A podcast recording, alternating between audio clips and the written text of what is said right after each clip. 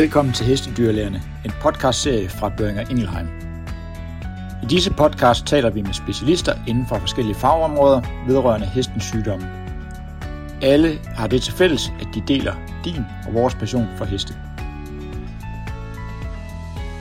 Velkommen til første afsnit af podcastserien Hestedyrlægerne. Mit navn er Gorm Carson. I denne podcastserie møder vi eksperter inden for forskellige fagområder, der er interessante for dig, der er dyrlæge eller veterinærsygeplejerske i hestepraksis.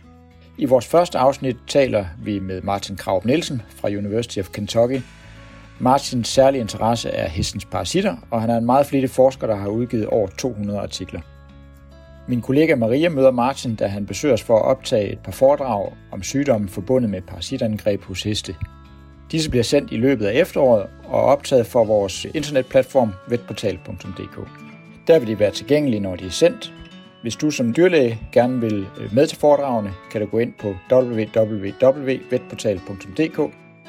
Men for at få en smagsprøve af indholdet, kan du bare lytte til Marias samtale med Martin her.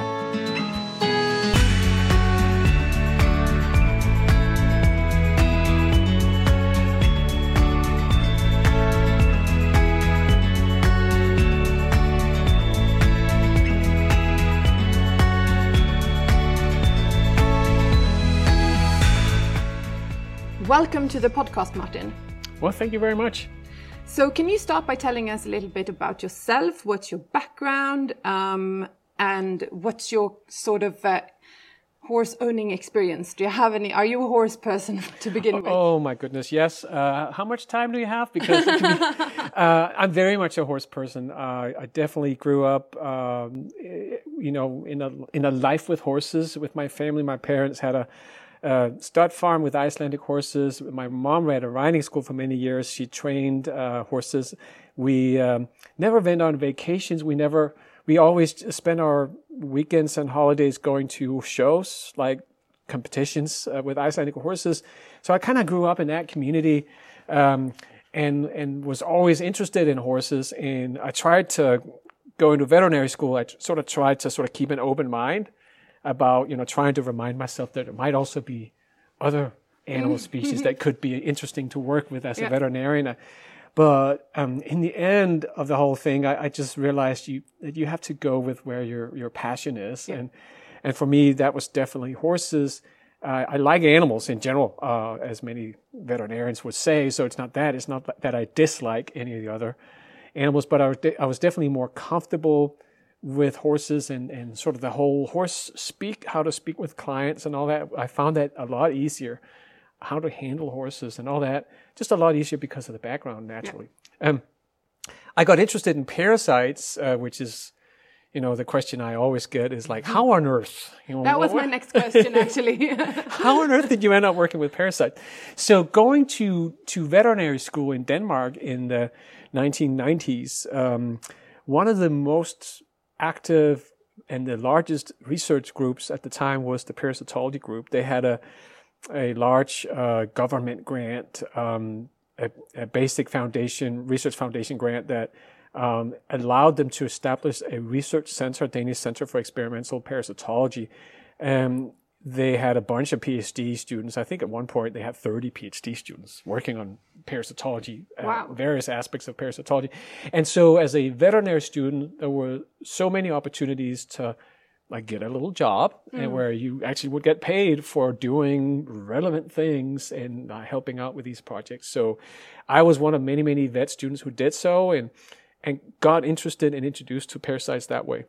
At that time in the 90s, um, we had heard the bulletins of this change in uh, legislation that yeah. was coming with the mm-hmm. prescription only. And so, so shifting from over-the-counter availability of the anthelmintic products to uh, having them restricted by prescription only. And, and, as you know, the listeners will be familiar with, that's that's the norm now. Twenty years later in Denmark, and now also in Sweden, and, and in principle also in Finland, and I think Norway as well. Um, mm-hmm sometimes a little bit with differences in terms of how these these laws are administered. But back in the '90s, it was a dramatic shift yeah. from yeah. you know having all the decisions be in the hand of the in this case the horse owner, but the pet owner, to now having it all funneled through the veterinarian who would then oversee uh, the, the the decisions of, of parasite control and how to put together the right strategies. So that was very intriguing uh, for me and, and a couple of my vet school buddies. Uh, we, I had a very good friend. We did a lot of projects together. Uh, did one or two on just asking questions of how how will this look like? How how will parasite control be carried out under this uh, regis- uh, legislation? And and I think in many ways you can argue that uh, over 20 years later, 25 years later, that's actually still what I'm working with mm-hmm. in my research. Yeah. Um, I I graduated from the Danish uh, veterinary school uh, in 2001. Spent uh, three years in, in practice, primarily equine, but but somewhat mixed, and uh, had a great time. Really liked many aspects of that job, especially all the client interactions and mm. the fact that you never had two days look exactly the same. Yeah. I think was very intriguing. Um, but I, I had, I think, deep down somewhere this, you know, I don't know, interest or motivation for digging deeper into things, and which is hard in a practice life to yeah. do in many in many types of practices. Uh, so I, I knew that maybe this research whole thing was something that might appeal to me. Mm.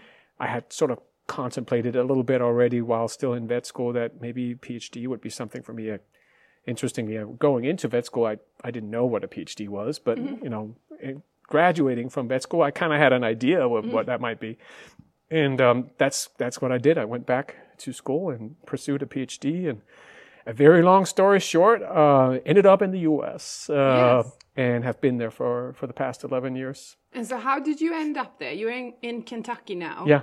So was it the parasites who yes. pulled you there? yeah, it definitely was. I mean, so when I started my PhD, um, I knew I wanted to do equine, uh, so something with equine parasitology, and I had some ideas surrounding diagnosing the bloodworm uh, Strongylus vulgaris.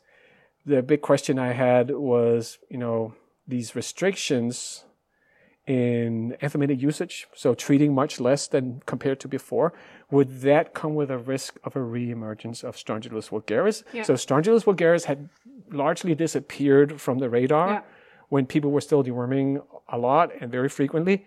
But so the question I had was, would would Strongylus vulgaris come back? Mm. And to address that question, I needed a good diagnostic, and there really weren't many good um, more modern type diagnostics for this parasite. So that's kind of what I wanted to do. But I started out in Denmark, and there was no one in Denmark doing equine parasitology. So I had some really good, very supportive, and knowledgeable supervisors. Mm. One was a clinician, the other one was a parasitologist. Perfect combination. But neither of them had ever done any uh, research with with these questions. So I I had to sort of find out where in the world there might be someone who actually had that knowledge. Um, one thing is to read the papers and find out, okay, what has been published. But I think when you're deciding what to do for your PhD and finding the right project, you need to also know all the things that had been tried that never worked out. Yeah. And, and those things tend to not get published, right? Yeah. So I did some searches and uh, found a couple people, one particular in the US, who had done some diagnostic work with Strongylus vulgaris, and I contacted him and he was in Louisiana and he was like, sure, Martin, come on over. And, mm. and he said, uh, this was back in 2004. He said, yeah, you know, and while you're here, you might as well uh, make a small circular travel around the southeastern U.S. because uh, there's about three other people in this area that mm. also do equine parasitology. So you might as well visit all four rather than just me. And so I was like, sure, okay. Uh, I'd never been to the U.S. before mm-hmm. at that time, so I was like, uh, I think I wrote him back and said, yes, uh, sounds good. I think I'll just take the train. Yeah. and he said, hey, Martin, there's something you need to know about the U.S. Uh, we don't have trains. You need to rent a car. Okay, okay. And so uh, that's what I did, and that was very intimidating because I never you know, found myself on these giant highways with yeah. eight lanes, yeah, and yeah. you know, the the fear of ending up in the wrong lane is Isn't very stressful. Different to Denmark. oh my goodness! And and and this and then you know this was 2004, so. Uh, I did not have a navigator, a GPS. Mm. I had like this paper map that I had unfolded. It was in the passenger seat right next to me. I was trying to follow where I was going. But anyway, uh, very um, I guess, career defining travel because I ended up connecting with these four people Yeah.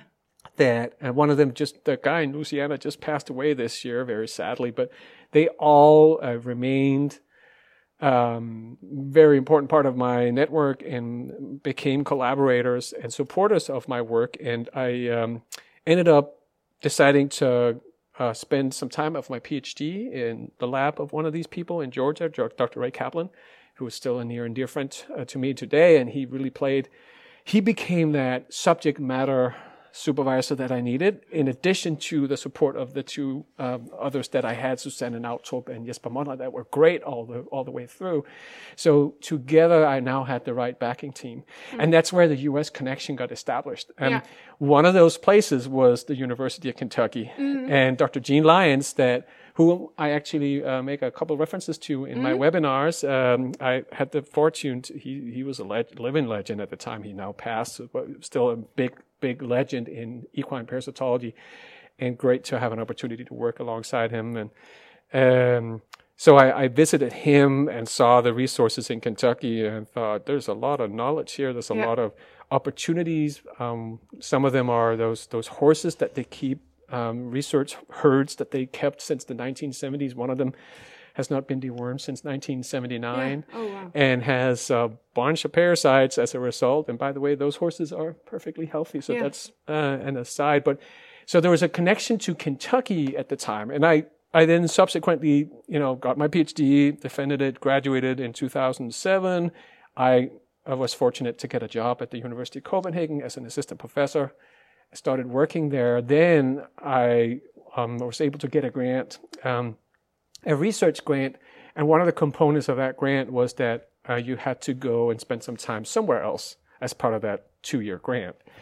And so I thought, okay, I've been to Georgia. That was great. Now what's next? I need to go something somewhere else, but maybe probably still in the U.S. Mm. And that's what brought me to Kentucky and spend another six, eight months or so. I forget how long we were there, but, um, you know, my family came with me all the time at both of those occasions. So we had another nice uh, stay there in Kentucky. And that's um, doing a couple projects. It's still working on diagnosing the yeah. bloodworm. And that's where they started the, the people in charge, uh, countrymen of yours, Mats Troedsson, who was the chair of the department at the time in Kentucky and director of the Gluck Equine Research Center asked me the question, uh, "Hey, Martin, um, what are your career plans?" And I said, um, "You know, I'm assistant professor mm-hmm. in Copenhagen. Um, you know, think you know, continue that path." And he said, "Well, have you thought about, you know, working in another country?" And and I was like, like for example here, and I said. Um, you need to ask my wife. and so he, so they did. So, um, you know, distinctly remember this dinner where my wife and my kids were there. They were little at the time, and then the people from the Gluck Center and I, I told my wife they're going to ask, they're going to ask about this. You know, you, you just be prepared. They're going to ask the question, and we sat there. We had, you know, entree starters, and then the main courses and then dessert and we talked about various things but that question didn't come up. And i was like maybe i misunderstood. Maybe i was just overinterpreting. Maybe i was just being too yeah. too hopeful there. And maybe and so they asked for the check and i'm like all right that's it. Uh, we're about to leave. And as we, uh, they signed the check and gave it back, and then we were about to just stand up and leave the table, and not Mats, but his associate said, "Oh, by the way," and leaned over to to my wife and said, "Would you, could you see yourself living in the U.S.?"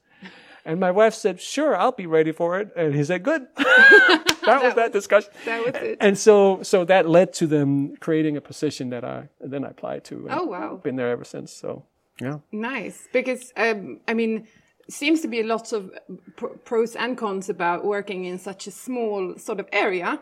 I mean, you're you're sort of almost alone in your field. Yeah. But there is so much more to discover. Yeah. And then you have all these other sort of gurus that are so devoted to this that you maybe don't have in a in a broader field. You know what I mean? That they they this is something that you really truly specialize in, and when you specialize, you get super expert. So very Yeah. inspiring. Uh, yes, I mean, uh, there, there's a couple ways you can look at this. You can say, well, I am one of the leading experts in Yeah. equine parasitology in the world, which is true, but it's mostly because there's really not that many of us. um, but uh, and and by the way, so there there used to be the four people that I visited back then, plus and a, a couple additional ones. There used to be five or six people in just the U.S. all doing equine Yeah. parasitology. I am now the only one in the whole country, which is kind of as you know, it's it's it's curious, it's interesting, it's sort of weird. So why why is that? I mean, of course, they all either retired or some of them, as I mentioned, passed away. Um, um, but you know, I, there, there should be there should be more interest in doing more. There's so many outstanding questions, and it's it's actually it's nice to be the only one you can say you know you should support me because there's no one else. But it's also sort of a disadvantage that you don't have others to discuss things Yeah. with and develop the new ideas with. And so so it's also a critical mass question that you know it's I think it it takes its ups and downs and sometimes it's just random things and uh, that sort of leads to or decides how many people are working in a specific field. Um, I think it's it's probably, as in my case, often driven by personal passion Yeah, and yeah. interest, and, and and it just happens to be so that right now I'm the only one, which is just kind of weird. I'm the only one in the entire North America. There was Oh, wow. there's not anyone in. Uh, there's a couple people doing a little bit now in Canada, so to be fair. But I mean, so uh, I don't want to sound like there is no one else. Um, but yeah, I think uh, the other part um, of what you're saying is it, it's a very specific interest to have, and it's it's you you know you have to be very fortunate to just uh, come across a job that is so much a perfect fit. Yeah, That- I mean, I, I don't think there's many other jobs in the world that are like, okay, um, we need someone who likes horses and wants to work with horses and parasites Yeah. and do primarily research. Yeah, I mean, it's a dream job for me. That's nice to hear. Yeah.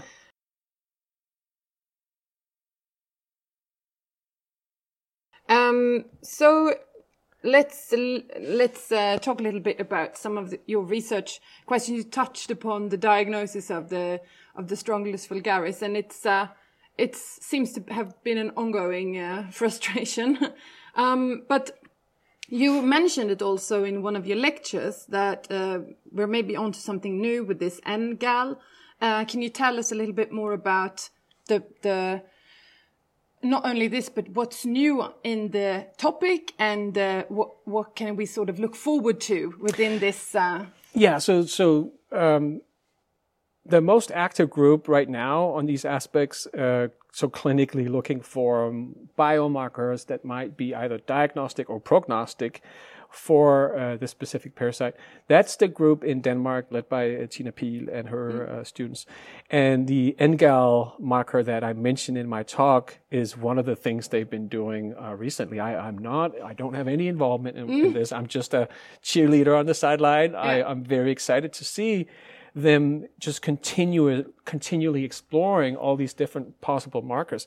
So one of the, I mean, they've done a number of different very uh, interesting things. So they started out and they're still doing uh, the whole coagulation cascade um, approach to basically asking, okay, so we have these big giant worms uh, that end up in the bloodstream. So how does that affect uh, clotting factors, et cetera? And are there any things in there that we can measure? And, and there's a PhD student now who just graduated, Marie uh, Honoré, who um, did spend a little bit of time in my lab in, in Kentucky as well, but but she graduated from Copenhagen, and and that's what she worked on uh, for her, and it did find some of these markers, and, and was also certainly potential markers, I should say, but I think more importantly, she just characterized what happens in the blood when there's a worm in there, right? And uh, one of the current students, Katrine Toft, um, who uh, also spent a little bit of time. So there's a, in my lab. So there's a good collaboration there, but I don't want to take any credit for the work. Uh, what she's doing is also very interesting. So she's looking at microRNAs, and so you know, 20 years ago, and certainly when I started my PhD, nobody knew what that was. But microRNAs are just, as the name implies, short really short strands of RNA that is that are secreted by the parasites, often released in these vesicles, and sometimes there's a whole you know, package of different items in their various proteins, various bioactive molecules, and then including some of these microRNAs.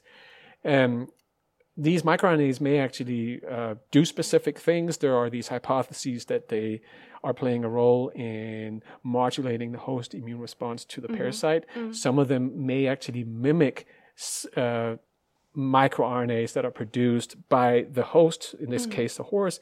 So they're sort of sneaking another one in there that does almost the same, but not quite the same. And that is one way to sort of modulate whatever that cascade is doing.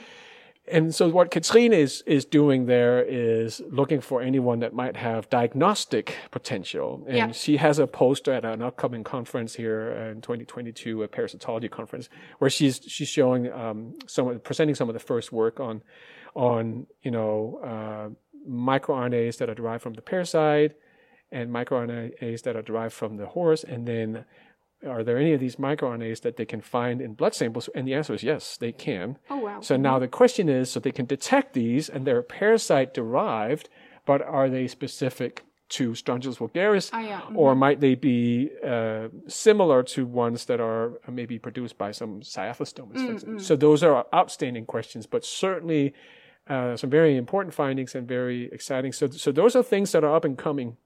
The NGAL I don't know anything about it. It's just one, I think, an enzyme or some kind of marker that they mm-hmm. were able to measure both in the blood and in the in the peritoneal fluid. Yeah. Um, in the peritoneal fluid, they found uh, the concentration significantly elevated in horses that had the non-strangulating intestinal infarction, which is the condition that Strongylus vulgaris yeah. is causing. So, um, so that's some very interesting work that I think is definitely worth following, and uh, some some really key findings that they've made already. yeah, super yeah. interesting. Yeah, this would mean that you would basically erase the problem with uh, the the Strongylus vulgaris, right? Because if you could diagnose it before it causes any harm uh, then you could deworm or how would it function? I mean in what stage would you actually find it and would you be able to to uh, do something about it before it creates the harm? I, th- I, think i think we're on a learning expedition here. So you know one thing is that we can detect the parasite while in the bloodstream. Uh, one of my former students, uh, Ulla Andersen, developed uh, an ELISA to do so, so we can do that. Um, but when does it lead to the disease? For the most part, um, all the larvae cause the arteritis and the thrombosis, but in, in, only rare occasions do we see that infarction that is really the problem. So what are the factors and are there any markers that we can use to monitor that? Um, and yes, then, you know, where, where do we sort of stop, you know, what's our, what's our level of tolerance? Do we actually tolerate the parasite being around? I don't think we can really feasibly eradicated anyway, mm. at least not without inducing a whole lot of drug resistance that we already have a lot of in the other parasites. Um, so, do we tolerate the parasite, or do we have any kind of markers that then would inform us on the risk of the disease happening that only happens in a subset of horses? So, I think I think we're learning more about the biology of the parasite and the disease and how these you know the parasite and the host interacts and i think that's always useful information.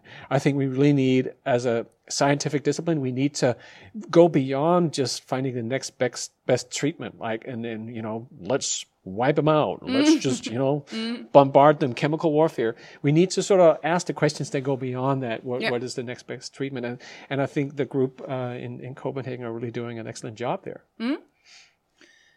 Thank you so much for attending to this podcast. Uh, in the next episode, we will be talking a little bit about the differences between where you are right now, US, and where you're from, the Nordic countries, and so on. Um, but until then, thank you and see you soon. Thank you.